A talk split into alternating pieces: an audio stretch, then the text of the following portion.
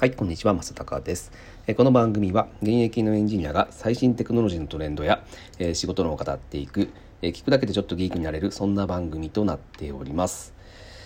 さて、今日のテーマはですね、マイクロツーリズムがコロナの救世主になるのかというお話をしたいと思います。マイクロツーリズムという言葉、ご存知でしょうか。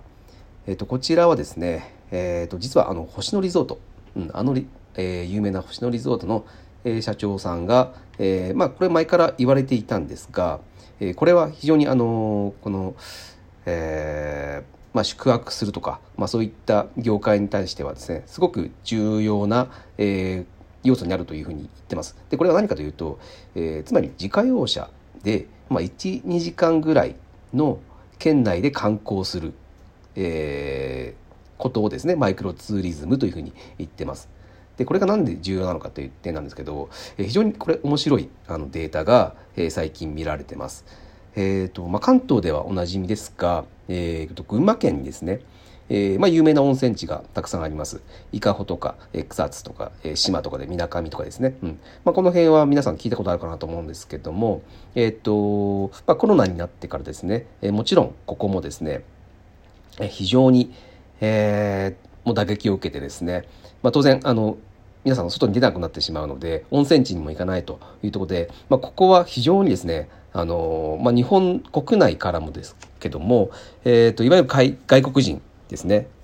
外国人からの、えー、インバウンドというのも、えー、非常にここは大人気な、えー、温泉地でしたので、これが一気になくなってですね、えー、まあ本当にあの経営者からすると、もうあの営業しない方がいいっていう状況まで追い込まれてました。ですからですね、えーまあ、それがしがつごがつとかですね、うん、でただ最近ですね、はちがつに入ったぐらいから、えー、なんとですねこの、えー、と客数が戻ってきたというところで、まあ、それが何でかというところなんですけども、えー、一つはですね、その群馬県の中で、えー、と一つのキャンペーンというのがですね、えー、県内で、えー県からですね、そのキャンペーンを行ったことが、まあ、一つの要因と言われています。まあ、これはですね、えー、もう県内、えーと、群馬県内の県民の人が泊まるとですね、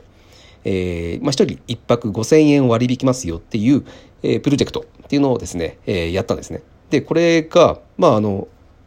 まあ、もう期間は終わっちゃったんですけども、期間中、その利用者っていうのが、まあ、さんじゅうまんにんぐらいいたそうで、えーまあ、県内、群馬県は、まあえーまあ、およそにひゃくまんにんぐらいの人口というふうに言われてますけども、まあ、そのうちのさんじゅうまんにんぐらいがこれを利用者というところで、実はですねこれを、えーまあ、しちがつにかけて、そのしちがつの四万温泉の実績というのが、まあ、昨年上回ったレベルになったそうです。あのこれはあの非常に面白いことで、まあ、割引があったから行ったというのもあるとは思うんですけども、で、まあ、そのことによってですね、えー、まあ今までね、その近すぎて泊まったことがなかったっていう人は多分いっぱいだと思うんですね。群馬県内で、ねえー、まああのー、一度ぐらいは行ったかもしれないですね。草津温泉とか有名だから行ってみようって思って行くんですが、まあ近すぎてあんまりその旅行感がないので、あんまり泊まりに行かなかったっていう人は、えー、もう結構いると思うんですね。うん、で、まあ皆さんもそうですよね。あのー、あまりにも近すぎて、その有名な有名なんだけど、えー、あんまり行かないっていうところってあると思うんですよ。で、それをまあ、今回この宿泊の補助金、補助金を出すということで、えー、じゃあ行ってみようということで、まあ、行ってみた。で、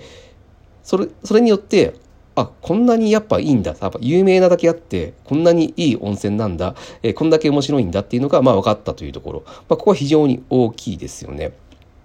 で、でこれの一番すごい、あのー、すごいなと思うところですね、僕が。あの、インバウンドであれば、まあ、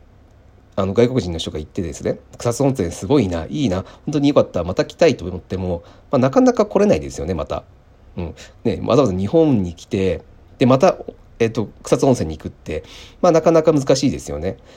でそれに比べてですね、えー、近くの県民の人がですね、また行きたいと思ったらすぐ来れるわけですよ。でここが非常に大きいと思っていて、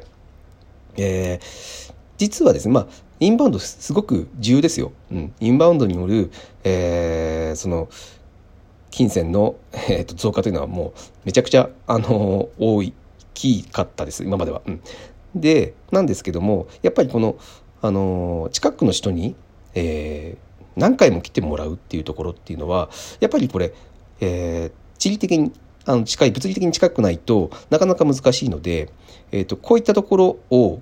えーまあ、広げていく需要を広げていくっていうのは、まあ、星野リゾートの社長が言ってる通りなんですけども、とても大事なことなんだなと改めて、まあ、この結果を見てですね、えー、思い知らされたという形です、うん、でこれって結構あの僕すごくいいなと思っていて、あの、まあ、地元のね魅力を知るっていうのはやっぱいいですよね。あの住むところ、自分が住んでいるところがあの本当は素晴らしいところなんだよっていうのを、えーまあ、再確認できますし、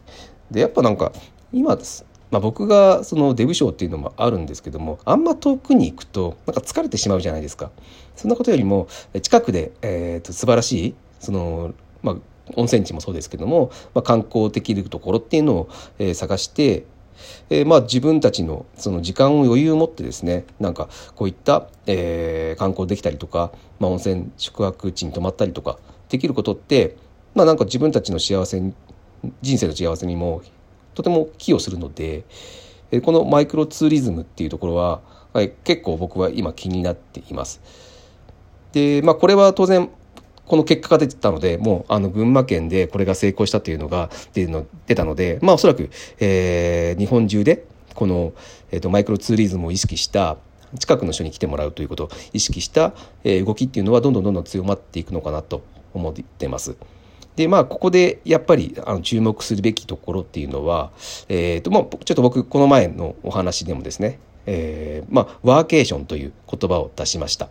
えー、これワーケーションというのは、えー、ワークとバケーションを組み合わせた造語になっていてですね、えー、まああの仕事とですね、そのバケーション、うん、余暇を楽しむというところを、まあ、組み合わせて、えー、いわゆる先ほど言っていた温泉とかの宿泊地に行きながら、まあ、そこで仕事をして、で仕事終わりにすぐに温泉に入るみたいな、うん、そして近くを観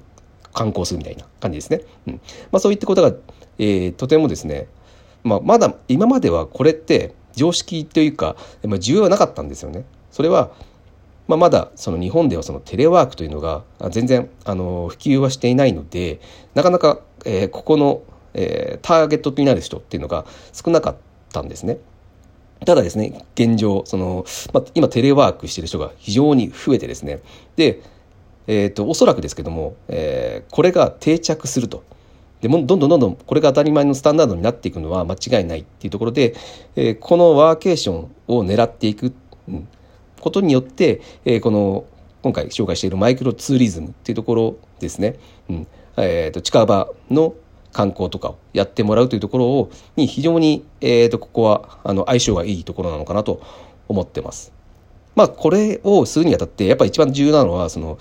まあ、今現状はね、そのコロナ対策ができているかどうかっていうところだと思うんですね、うん、コロナ対策がちゃんとできているよっていうところと、まあ、あのワーケーションなので、まあ、おそらくですけど、まあ、ほとんどの人がパソコンで、えー、仕事をできる人っていうのがいくと思うんですので、えーまあ、あの高速の Wi-Fi があったりとか、えー、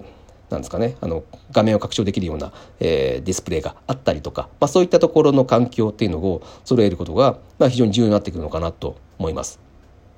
まあ、そういった意味でですね、えー、まだまだこの観光なんかもうやばいじゃん、死んだじゃんっていうふうに、えー、思われている方はいらっしゃいますし、まあもちろんそうなっている現状本当に潰れちゃっているところもあるんですけども、まだまだなんかあの巧妙というかあるのかなと思ったので、えー、この、えー、マイクロツーリズムというのが、えー、まあインバウンドを、まあ、超えるような、えー、なんかその経済的な効果を与えてくれるんじゃないかなと期待をしつつですね、この成功例、群馬の温泉地の成功例をですね、ぜひあのこの全国でなぞってですね、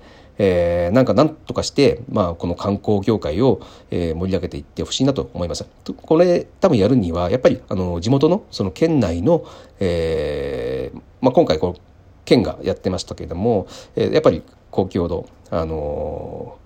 ところがやらないとまずいので、えーまあ、そういったところは非常に期待しています。まあ、国もそうですけども、やっぱり、えー、自治体、えー、地域の自治体っていうのが期待されていますという話で、今日はマイクロツーリズムがコロナの救世主になるよというお話をさせていただきました。また面白かったら聞いてください。それでは。